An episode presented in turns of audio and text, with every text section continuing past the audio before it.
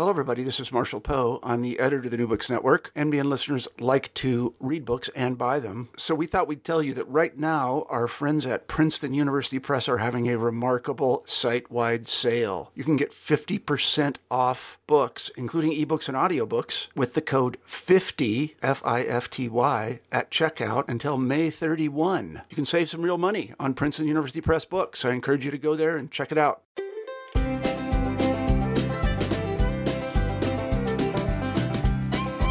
Welcome once again to New Books in the American West, part of the New Books Network. I'm Stephen Hausman, your host for today's interview.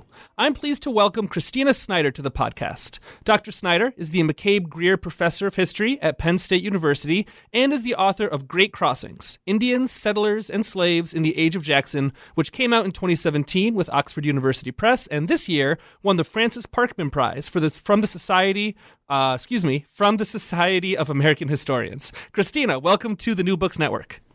Thanks so much for having me. So, why don't we begin by hearing about yourself? What got you interested in history, and what's your background as a historian?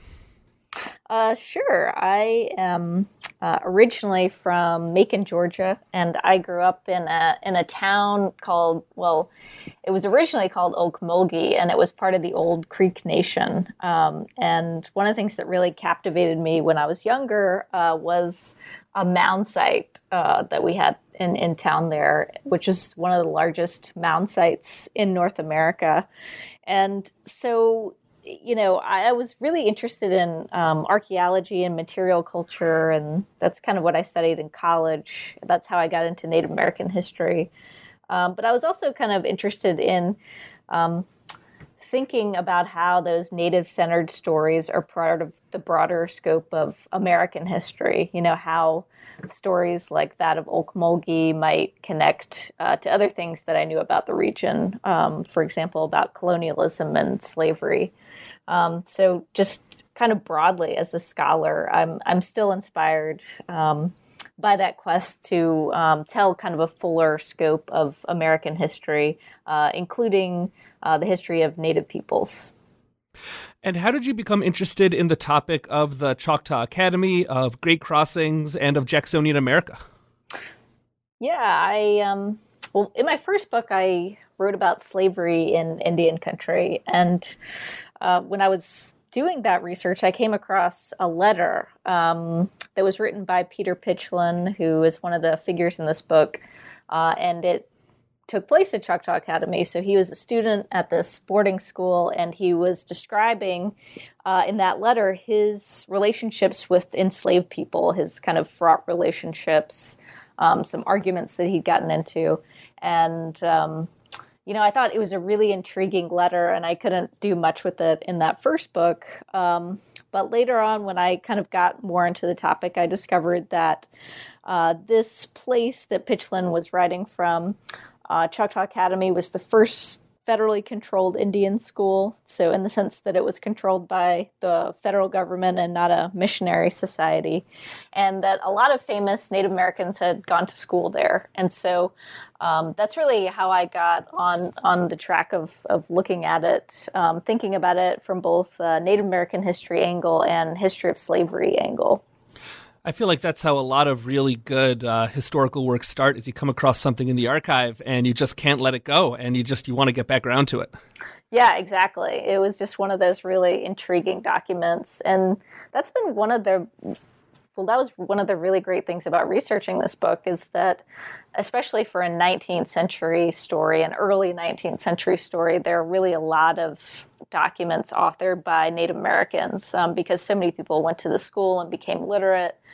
Um, and you know to a lesser extent african american documents as well. But it does have a really rich um, documentary record. So that that's been a real joy in this project well, let's jump into the book then. And it is, in many ways, it's a pretty dramatic story, and there's a lot of characters within it. So let's begin maybe by just talking about a few of the recurring people in the book and their backgrounds. And first, and you mentioned him already, but can you tell us who was Peter Pitchlynn, um, and where, what world did he come from, and why he's important to the story?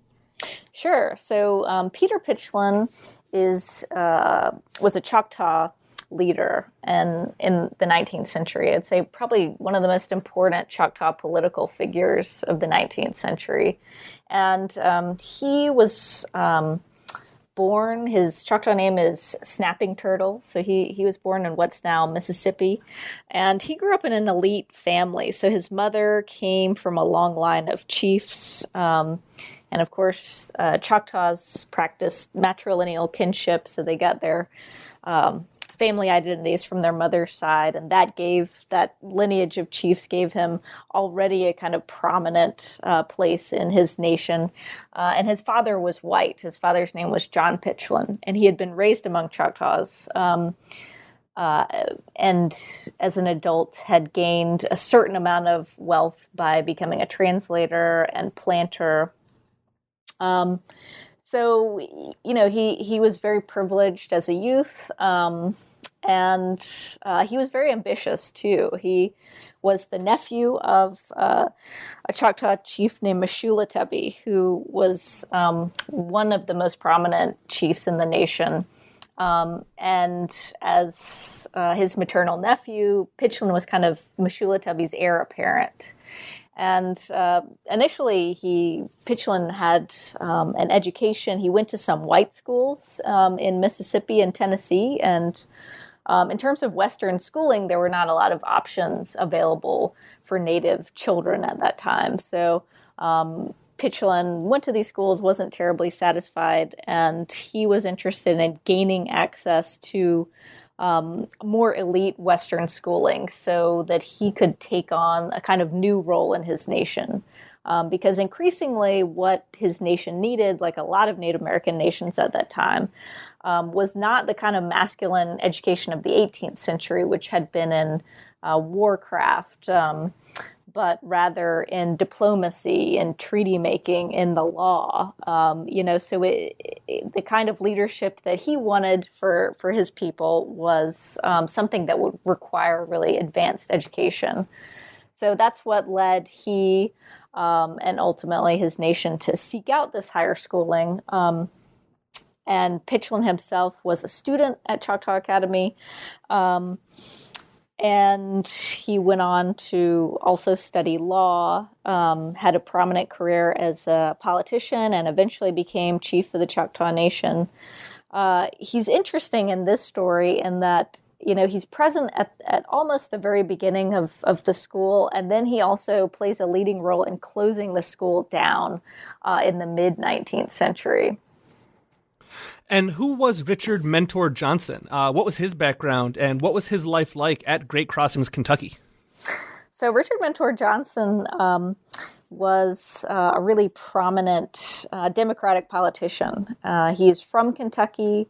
Uh, he was Kentucky's first congressman that had actually been born in the territory um, instead of in you know in Virginia or another American state.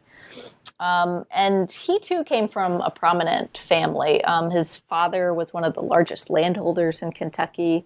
Uh, he grew up on a plantation. Um, and uh, he became really famous during the War of 1812 um, because he supposedly uh, killed Tecumseh, the great Indian leader, at the Battle of the Thames. And that was disputed at the time. It's you know historians still argue about it, um, but the the kind of point of that is that most Americans at the time believed that Johnson had killed Tecumseh, and in a war that in many ways was not terribly memorable, Johnson was one of the heroes, and so he really kind of rode that prominence um, to political fame. He eventually became vice president under Martin Van Buren. Um, and he was a really controversial um, figure um, in the Democratic Party and in American politics, kind of more broadly. Right, which brings us to the third person I wanted to ask about. Um, and while Pitchlynn and Johnson both came from rather elite circles in their communities and their societies, uh, Julia Chinn did not. Can you tell us who she was and why she matters to the story? Yes. So um, Julia Chinn um, grew up in the Johnson household. She was an enslaved woman. Uh, her mother had also been a slave in the Johnson household. Um, she and her siblings all took the surname Chinn, um, which is kind of an unusual surname, but there are some Kentucky families um, with that name. And uh, this kind of indicates her father was probably white, um, and that possibly, you know, the family wanted to retain that association with him. Um, so, as an enslaved woman, um, she served within the Johnson household. Uh, oral history indicates that she was um, a maid to Johnson's mother, Jemima, and that Jemima taught her how to read and write. And we do know that she was literate um, because later in life she wrote letters to Johnson. Um, so, you know, that evidence suggests that she probably did learn how to read and write as a child. Um, but uh, when when she is about 20 years old and Johnson is about 30 years old, um, we know by this time that they had a sexual relationship. And you know, unfortunately, like so many relationships um, between um, enslaved people and masters in the 19th century, you know, there's um, it's probably coercive in some way. You know, we don't really um, uh, have a way of knowing how it started or you know what Julia thought about it. Um, but uh, they did have two children together, uh, and they did have a long-term relationship. So um, Johnson himself never married a white woman, uh, and for all intents and purposes, people at Great Crossings. Um, uh, often called uh, Julia Chinn his quote wife. Um, they certainly did raise their children together. And um, Richard Johnson did emancipate the two children that they had together, um, Julia and Imogene. Um, and Chinn's an interesting figure because, um, you know, she's enslaved. Um, her her life and her opportunities are circumscribed in all kinds of ways in antebellum Kentucky. Um, at the same time, she is the mistress of this very powerful man. And Johnson himself, because he's a politician, he is gone uh, to Washington, D.C. for six months out of the year, you know, really every year of their adult lives together. And during that time, he puts um, Chinn in charge of the plantation and also in charge of running the day to day affairs at the school, uh, Choctaw Academy. So she and other enslaved people are very much involved in the life of the school in the community.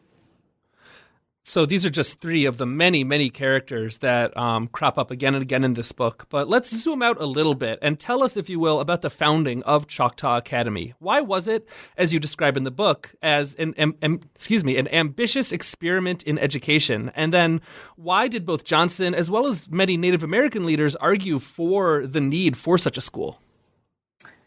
Yeah, so um, it, it was really a, a, different kind of educational experiment. And at the time, the um, federal government really thought of the school as part of its broader uh, civilization policy. And this is uh, a broader Indian policy that sought to remake Native people in the image of white Americans. And education was part of that although most of what the federal government did was to support mission societies. Um, and the interesting thing about um, native nations at this time and their attitudes toward education was that, you know, oftentimes, um, you know, many native nations, especially those in the East who had a lot of contact with the United States, they did want to have um, uh, Western schooling. You know, they did want English literacy. They wanted to be able to read treaties and negotiate trade deals and and so forth. You know. Um, but they didn't necessarily want conversion. You know, Christian conversion was actually much more controversial in Indian communities in the early 19th century. And so essentially, Choctaw Academy um, is seen as kind of a secular alternative that still you know, from the perspective of the US, fulfills that larger civilization policy. And from the perspective of Native Americans, gives them access to Western schooling uh, without Christian conversion. Um, Yeah, so I'll, I'll leave it there as kind of a, that's the that's the beginning of of the school, which has you know kind of an auspicious start. And part of the interesting thing about it is that um, it, it really receives very little money from the federal government. Almost all the money comes from Native American nations. What were life and education like it at the Choctaw Academy for students and for teachers as well and for as for enslaved people, particularly in the early years? The book is full of a lot of really fantastic stories ranging from, you know, frankly pretty funny ones to ones that are also downright tragic, downright tragic and horrifying. So can you give us kind of a broad overview of what life was like there? Sure. It's um you know, because of the rich documentary nature of this um, this place, you can really tell these incredibly human stories. So, like you said, you know, sometimes they're they're funny, sometimes they're tragic. Um, often they involve a lot of pain.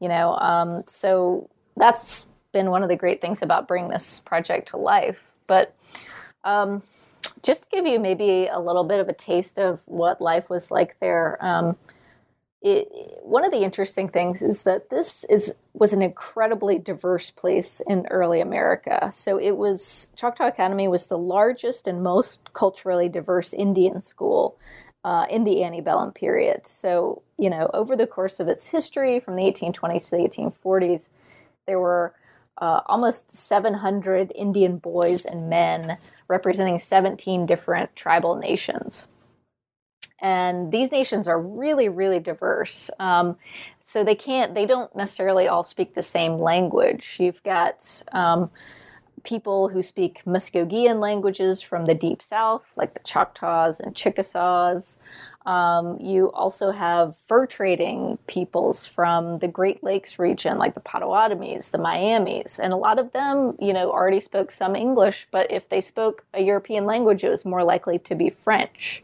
Um, and we know that at least one member of the student body had actually traveled to France before and had lived there for several several years. Um, you even have some students who, who come from um, plains peoples, uh, like the Osages, for example, who are bison hunters. And so even the students at this school would have found one another to be incredibly culturally diverse and foreign. You know, it was really the first time that they were meeting um, Native boys and men from such different kinds of places. And, um, you know, there are some conflicts with students, but overall, they seem to have valued that experience as, um, you know, a kind of brotherhood bonding experience. We know, for example, that they taught one another dances and played uh, tribal sports together, like stickball, for example. Um, and they also thought of this experience as a kind of study abroad, um, immersive experience. So, you know, I mentioned before that this was a secular school, that, you know, religion wasn't part of the curriculum, but students could and did go to church on Sundays if they chose to. Um, and, you know, some of these students were, uh, for example, Great Lakes people were often um, already Catholic, so they went to a Catholic church that was nearby. Um, some of the southeastern peoples uh, were Baptist, and the Baptist church was the closest church. And especially in doing things like going to church or you know meeting other members of the community that way they were invited into white households. We know that they had dinner at people's houses.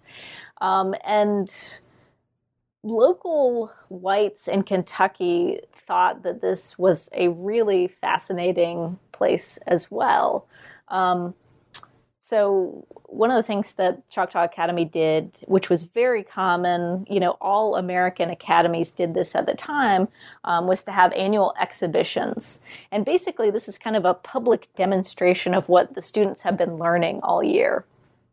Um, and they would do different exercises like spelling or elocution or have a debate or something like that. Um, and at Choctaw Academy, these were open to the public. And in fact, Johnson kind of used this as a campaigning event, and he would have free food and things like that. Um, and so thousands of people would come to this, you know, small community from all over the state. And even, you know, if politicians were passing through the area, they would come and visit. Um, so at the time, you know, this was really uh, a famous kind of place, and you know, a place that was um, looked at with interest both from Washington D.C. and from Indian country. And one of the events that stuck out for me in the book was the so called coffee riot. And I'm wondering if you could briefly describe what that particular incident was and what it tells us about the complicated racial hierarchy that existed at the Choctaw Academy. Sure. So, um, one of the incidents where enslaved people and students came into close contact uh, was in the dining hall um, because. Um, slaves served as cooks uh, and also the wait staff at the dining hall. And um, I got, you know, quite a few documents that mention different kinds of, um, you know, either friendships that sparked there or, you know, more often conflicts in the dining hall. And um, basically, what happened with this coffee riot incidents was you know, the native students they complained a lot about the food uh, that was offered at Choctaw Academy, partly because it wasn't what they were used to, but partly because students felt like it was cheap food, you know, that they were not getting nice food. And, and you know, people then and now, we read a lot of meaning into food, right? Like what is, um, what reflects our kind of status in society, right? And and one of the things that the students complained about a lot was coffee. That um, they were actually many of the tribes were were used to having coffee at home. It was a very common commodity in Indian country, and when they came to school, uh, they complained that Johnson mixed the coffee with rye, and then essentially it was weak, cheap coffee, and the incident at this coffee riot was students were having breakfast one morning. They started to complain to the wait staff about this coffee, and uh, we don't know how exactly, but these verbal attacks on the wait staff um, became physical, and the students started throwing coffee at the wait staff and eventually throwing stones at them too.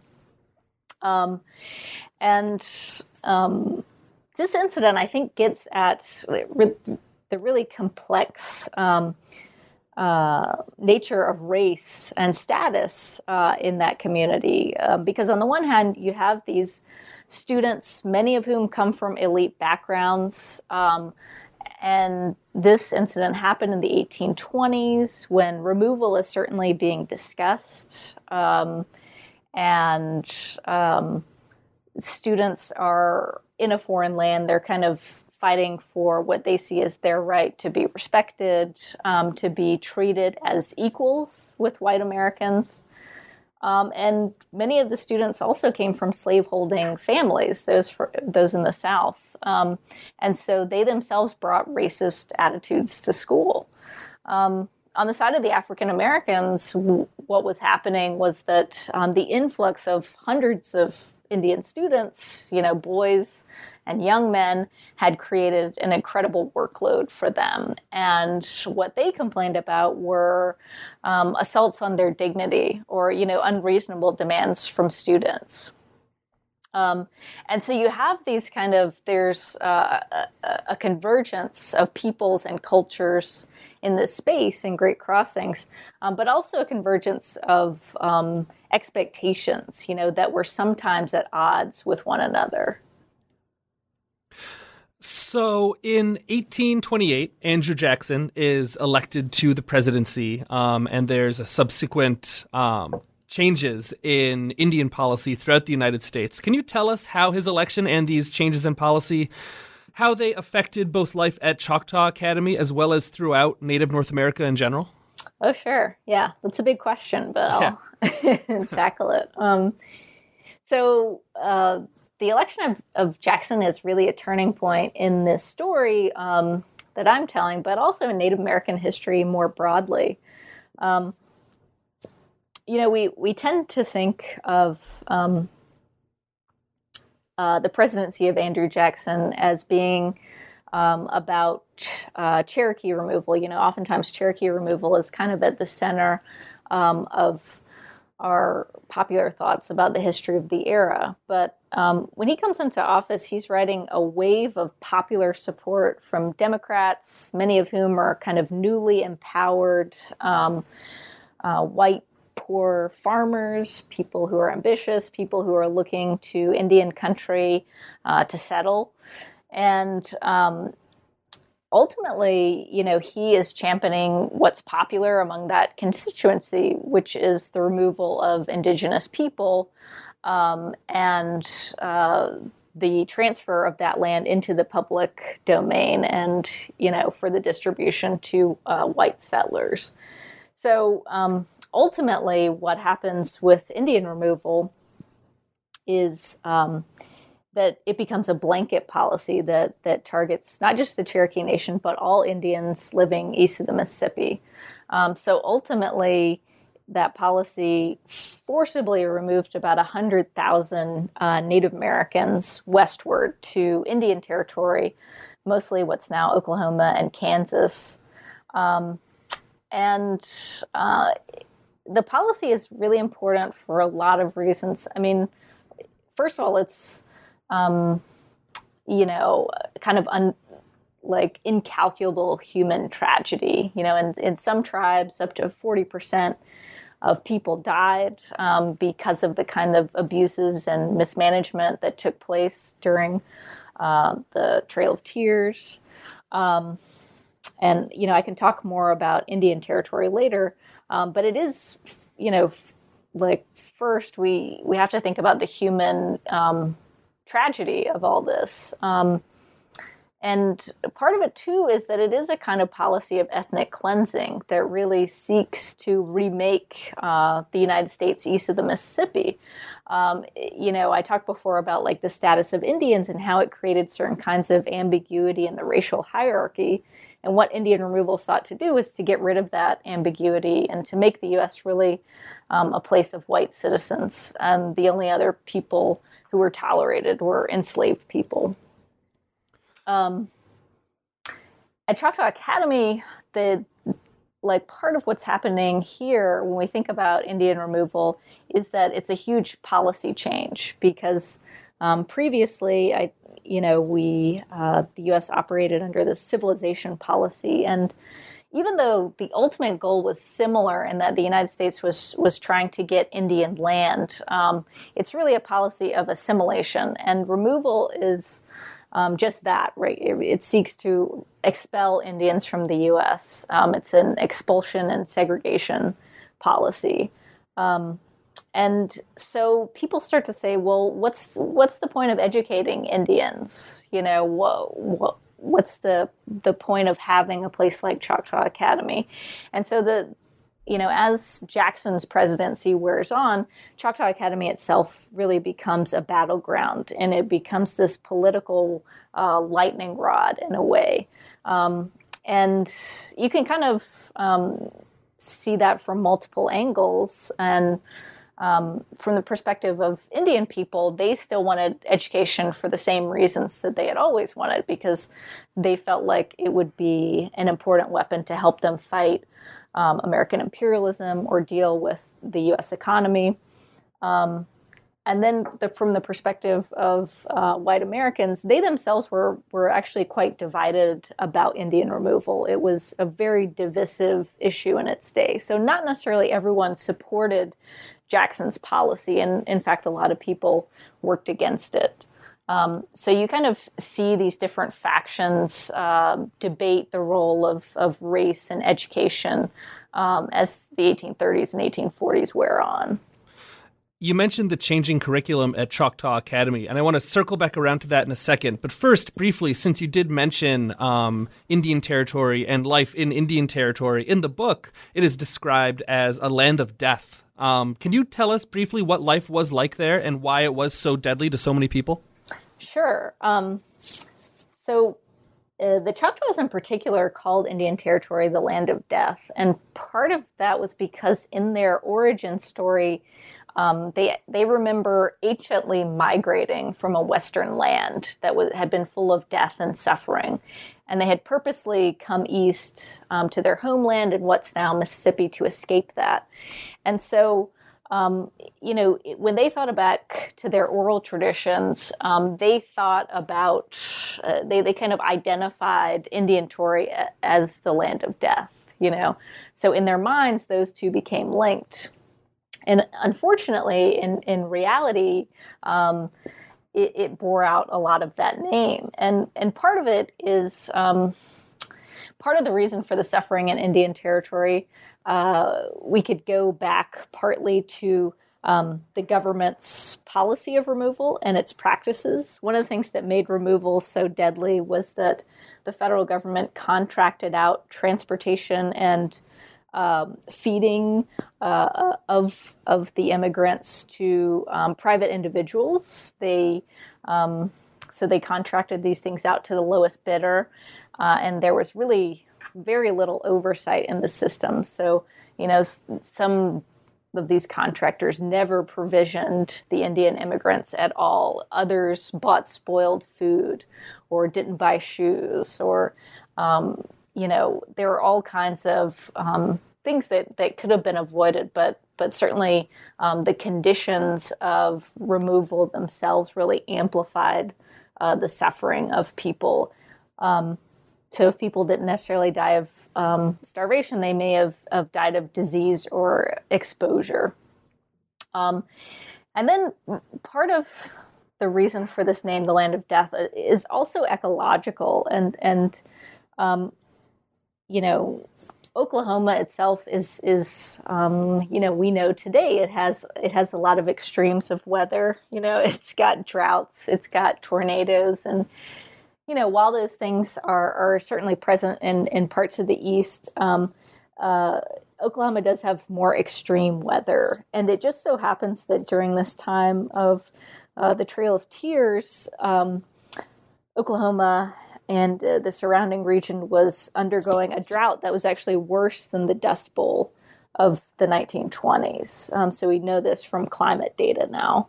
Um, and at that time, there were prairie fires, tornadoes, um, you know, huge floods uh, that came in the summers and um, took out crops, or um, you know, after the floods, uh, mosquitoes might might breed in there and spread disease.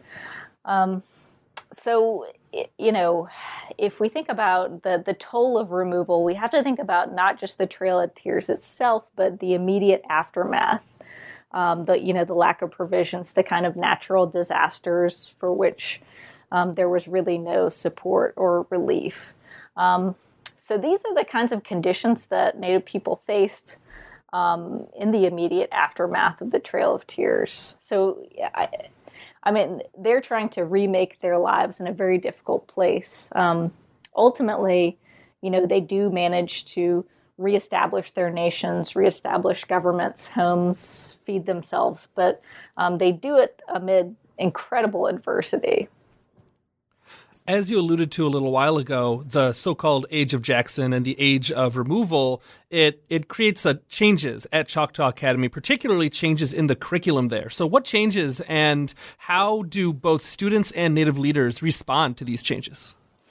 So one of the um, solutions that administrators at Choctaw Academy come up with um, to address policy change during Jackson's administration is to kind of de emphasize the elite classical education that the school had initially offered. So, you know, one of this part of the school's appeal in its early days was that um, it, it gave students the option to do things like study moral philosophy, classical history, even Greek and Latin. And in fact, you know, a small number of students did go on to do things like go to law school and medical school. Um, so, you know, it was a very competitive classical kind of education. Um, but in the later years, what, what happens is that administrators introduce manual labor into the curriculum. And this is kind of a way of justifying the school's existence to the Jackson administration by saying we are, you know, preparing um, Native children for work as laborers, you know, and, and not as these elite, uh, classically educated men. Um, so uh, there are all kinds of ways in which the school tries to uh, enforce this curriculum. Um, you know, partially some students were assigned to like labor on the plantation, like fix a roof or um, work in the fields alongside enslaved people. Um, students were also kind of uh, sometimes offered small uh, amounts of money to uh, take classes to learn how to become a tailor or a wheelwright, you know, more artisanal um, trades.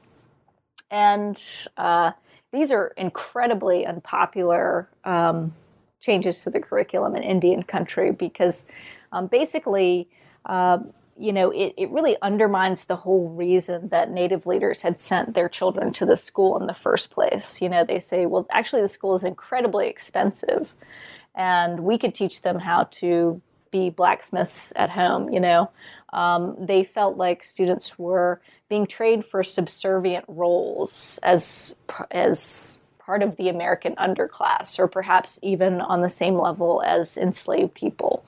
Um, so this is really the point at which um, Native nations, who are footing the bill, after all, they're paying uh, the tuition for, for these students, um, they decide they need to come up with an alternate plan, um, some different kind of, of schooling uh, that's out of the control of the federal government. At the end of the 1830s, Richard Johnson, uh, his his national ambitions are realized to an extent, and he emerges as Martin Van Buren's vice presidential candidate. Um, can you tell us a bit about what the national reaction was to Johnson's candidacy, and then how that reaction affected Johnson's family and life at Great Crossings in general?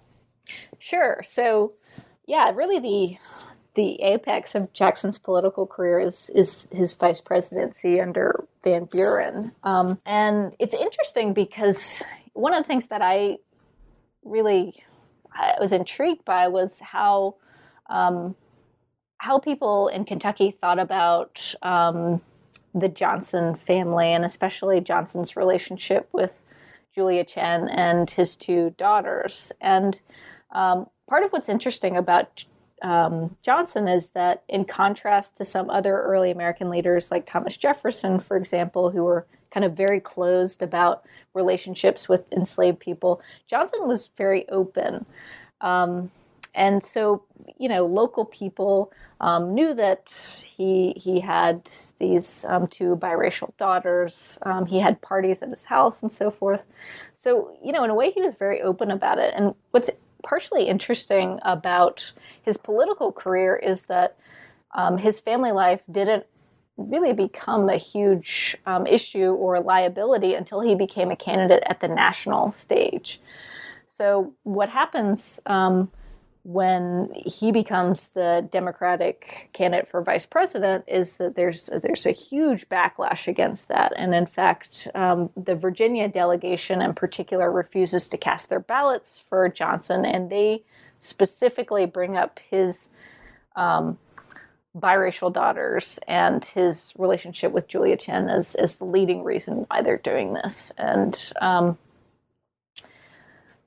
this really continues um, to plague him for the rest of his political career. So it has a tremendous impact. Um, it, it, part of this is that um, the story comes out at a time when um, the second party system is really intensifying, and you have these two very distinct parties, Democrats and the Whigs. And so Johnson's uh, family life becomes fodder for his political enemies.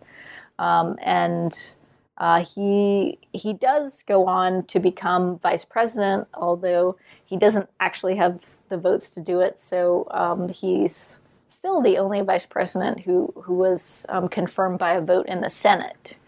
Um, so that that gives you a sense of you know how ambivalent um, white American voters were about uh, his candidacy. Um, and it does have a big impact too on his family. Um, by this point, actually, Julia Chinn had died. She had died in a cholera epidemic um, because she is actually a, a kind of um, nurse practitioner who treated the sick uh, in the area. Um, but uh, you know, it has a tremendous impact on um, his surviving daughters uh, and their families. And I think, you know, one way in which this this can be read is um, uh, the really part of the effects of um, scientific racism and an increasingly kind of um, virulent sectional politics um, that are partially uh, about race. So Johnson himself and his family really are, are at the center of that you introduce toward the end of the book another important character, uh, Dr. Adam Nail. Can you tell me who he was and why his, as you describe it, his rebellion sparks uh, a sea change and kind of begins the ball rolling toward the downfall of the Choctaw Academy? Sure. So one of the interesting figures in the book, Adam Nail, he is a Choctaw um, who is one of the um, you know brightest, uh, most high achieving students in, in the school's history. He um, initially starts off uh, as as a regular student, and then he um, starts to study medicine. And at that time, um, you know, medicine. Well, the study of medicine wasn't necessarily formalized in the way it is now. And so, what he did mostly was an apprenticeship um, with a local physician. Um, he goes through this apprenticeship. Um, he may have also taken courses at a nearby university. Um, and eventually he he he becomes uh, Dr. Adam Nail. So he's he's uh, a practicing physician, and he takes over the duties of doctor at Choctaw Academy. Um, and he's one of a small group of Native men who do become teachers or administrators at the school. Um, and, you know, I don't know exactly how this happens. I mean, one of the ways that I could imagine it might have happened is that through his practice, um, Dr. Nail, he sees student injuries, he's talking to students, he's maybe hearing about abuses, and um, eventually what he begins to do is to undermine Johnson's control of the school. Um, and uh, he he lashes out against Johnson, against the curriculum. Um, he eventually uh, writes a petition that um, outlines uh, the various charges against the school, and many of the students sign the petition. And that petition is sent to um, the U.S. federal government um, and also to uh, the Choctaw Nation, the officials of the Choctaw Nation, and it has a tremendous impact. So there's actually a congressional investigation into the school. Um, and that's really the beginning of the end of the school um, in terms of its support in Indian country because Choctaw leaders take these charges very seriously and they decide themselves um, to think about how to withdraw students and come up with educational alternatives. Which brings us back to Peter Pitchlynn because toward the end of the, the tenure of Choctaw Academy, he steps in as superintendent, and there's really a power struggle between him and Johnson. So, what had Pitchlynn accomplished in the interim uh, between his time at the school and when he returned? And then, how does he finally bring about the academy's closure? Yeah, so um, Pitchlynn had uh, left Choctaw Academy in the 1820s, and he um, thereafter went to the University of Nashville, which is now Vanderbilt University, and uh, had really become an important statesman. And his role in Indian Territory after removal um, was to think about how to rebuild the Choctaw Nation. And um, partially as a result of Adam Nail's petition, what the Choctaw Tribal uh, Council does is to make Peter Pitchlynn, their new superintendent of schools. And uh, his idea is that um, the Choctaw Nation should withdraw the money that it's spending on Choctaw Academy and build its own system of public schools in Indian Territory. He thinks that will be money better spent, that it can actually be um, managed by appropriate tribal officials.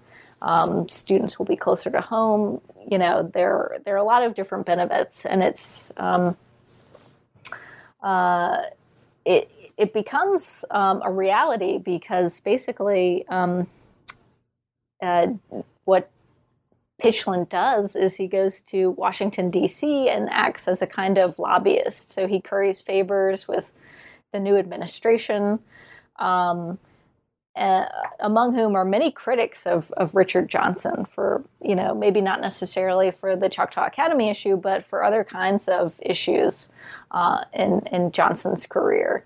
And um, he gets the approval of uh, the War Department, which then controlled Indian affairs, to become the new uh, superintendent of Choctaw Academy itself. And what's interesting is that Pitchlynn's entire plan is to close down the school. You know, he's really hmm. not interested in reforming it.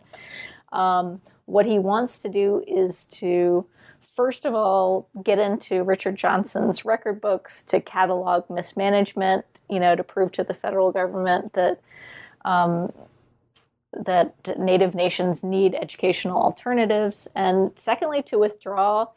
Um, particularly the, the students from his nation, the Choctaw Nation, because that's really all he has the authority to do. Um, but also to help other students who may be interested in returning to their own tribal nations to get back home. Um, and so that's that's exactly what he does in 1842 and 1843. So that's really the beginning of the end of the school because his activism um, is very inspirational to, to other uh, tribal nations, and he actually becomes an attorney for some other tribes to um, wrangle with the federal government to regain control of their tribal money. Um, and what most of the native nations do is to withdraw that money and build their own public school systems in Indian territory. So there's actually kind of an untold history of a thriving system of tribally controlled schools that existed um, in Oklahoma or um, Indian territory uh, really until uh, about 1900. And just to put a period at the end of the story of the Choctaw Academy, when do the last students leave the school? The last students leave in 1848. So, so it lasts a little bit longer after the beginning of the 1840s, but it, it peters out over the course of the decade. It does, yeah. Yeah. Um, yeah so once Pitchlynn and Adam Nail kind of start that process in the early 1840s, it does take a while, and part of it is because you know the tribal nations themselves aren't unified. You know, Pitchlynn and Adam Nail, they they speak for the Choctaws, but at that time there are still you know over a dozen different Indian nations there, and um, not everybody's on the same page. So some people think Choctaw Academy is problematic, but they don't really have educational alternatives. Um, some people want to wait until they actually get schools built um, to bring students home. And some um, nations actually do something interesting, which is to take the students who had gone to Choctaw Academy and place them in American colleges and universities. So some of them haven't totally given up on American educational institutions. They just decide to um, place their students elsewhere. And finally, you end the book in the conclusion by describing the legacy of many of the important people from the story that you tell, as well as the ideals that they carry on. So, can you briefly tell us what happened to people like Richard Mentor Johnson and like Peter Pitchlynn and their families throughout the, the, the Civil War and the post war eras? Sure. Um, so, I I try to trace um, some of the people from the book um, in in their postgraduate lives, or you know, after the school closes, and um, you know, it's it's interesting because in many ways this is such a forgotten place, and it's seen as a failed experiment. Um, but at the same time, it had a really profound impact on the people who were involved, as well as policies in the U.S. and in Indian country. So, the school itself is going to shape how the United States um, creates later uh, Indian boarding schools like Carlisle, for example. Um, and it also shapes, you know, how Choctaws and other people think about their public schooling system and what, you know, indigenous controlling uh, controlled schools should look like. Um, so it definitely shapes policy. Um, in terms of people's individual lives, um, you know, many of the Indian students, um, even those with critiques of Choctaw Academy, take those experiences and those critiques and try to transform them into improving lives for themselves or their families or their nations.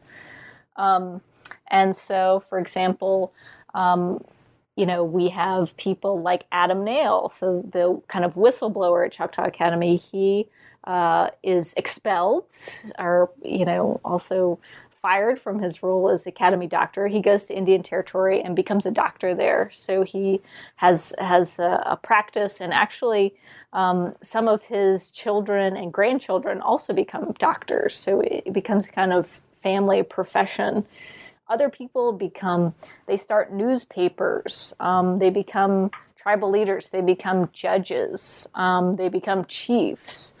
Uh, so what happens with a lot of these um, men is that they start to form the backbone of um, post removal Indian nations. So part of what they want to do is to is to think about how to help their nations um, survive uh, the trauma of removal and reinvent themselves um, into um, modern nation states um, that have kinds of social services, you know, like medicine, for example, and education and so forth. Um, when we look at uh, other groups that were involved at Choctaw Academy, um, I mean, one of the um, interesting stories is is that of um, enslaved people who who were there. So, um, for example, uh, Imogene Johnson's daughter, um, she certainly suffers from the kind of politicization of her um, family during uh, Johnson's vice presidency. Um, but ultimately, um, she remains in Kentucky. She marries a white man, one of her neighbors. Uh, they raise their children and grandchildren right there in the community. Um, and even though there are conflicts there, they're kind of drawing on that extensive web of kinship um, to support a life that's empowering for them and their families. Um, and part of what we know is that um, Imogene uses the education that she got covertly at Choctaw Academy. Um, so I haven't mentioned this part, but part of the reason that Johnson wanted the school there was to help educate his daughters. Um, so we have uh, things that remain like her account books that show, you know, how she dispersed property and how she thought about investing, for example. Um, other enslaved people, um, they drew on their, um, again, like more covert educational experiences um, to become literate. And many of the people from that community, after emancipation, they become exodusters on the high plains of Kansas. So they're some of the founders of a famous all black town in Kansas called Nicodemus. Um, and part of what makes that community so strong and part of what community leaders want to do there when they first show up is to found um, schools. So that kind of desire for education, legacy of education, continues to play a role in African American um, communities that are descended from Great Crossings as well. Well, it's it's a powerful and really rich book, and there are so many things that I wanted to uh, to ask you about, but that we didn't really have time for. Including, I mean, Charles Dickens makes an appearance in the book, and we didn't get a chance to talk about him and Peter Pitchlynn's meeting for one thing. Yeah. Um, but if there's one takeaway that you hope that readers come away from your book with, what would it be? Um, well, part of I think what surprises people about this story is really the possibility of that moment. Um, of of you know we're we're so used to thinking about the early republic as a time of closing off of opportunities for people of color, um, and I think it's a real cautionary tale against seeing. Um, any kind of a linear view of American history, whether that's you know a kind of story of American exceptionalism, where America is always getting better all the time, or a story of simple declension, you know, when it comes to Native people, for example. You know, instead, I think that um, there are kind of these cyclical patterns. Um, and uh, if we take the moment of Choctaw Academy, for example, it, shows us really the possibilities um, of uh, Americans working to create uh, a future that is more inclusive, um, that is more tolerant, um, and you know the ways in which that can break apart. You know, so I think I think it's a real uh, lesson for for our own time. So, as you well know, historians rarely rest, and we like to, on this podcast, get a preview of what um, our, our authors that we talk to are working on next. So, do you have an idea of a next project? Any idea what you're going to be getting into uh, kind of down the road? Yeah, I'm actually kind of jumping into uh, a new project um, that carry it carries some of the themes of my previous work. Um, it's called uh, "Slavery After the Civil War." The slow death and many afterlives of bondage. And um, basically, what I'm looking at here is um, how the United States thinks about applying abolition as a policy in the West and overseas as it expands in the postbellum period. You know, how to deal with things like the enslavement of African Americans in Indian Territory, or um, Latino peons in the Southwest, or um, Indian slaves uh, in the Great Basin. Um, and uh, you know, in some ways, it kind of it's it's an expansive project. It's carrying my work into a later time period, but it also um, picks up on some of these earlier themes of bridging Native American and African American historiographies and thinking about U.S. history more continentally um, and, you know, kind of the effects of American imperialism for different groups of people. Well, I will anxiously await the release of that project. Well, thank you.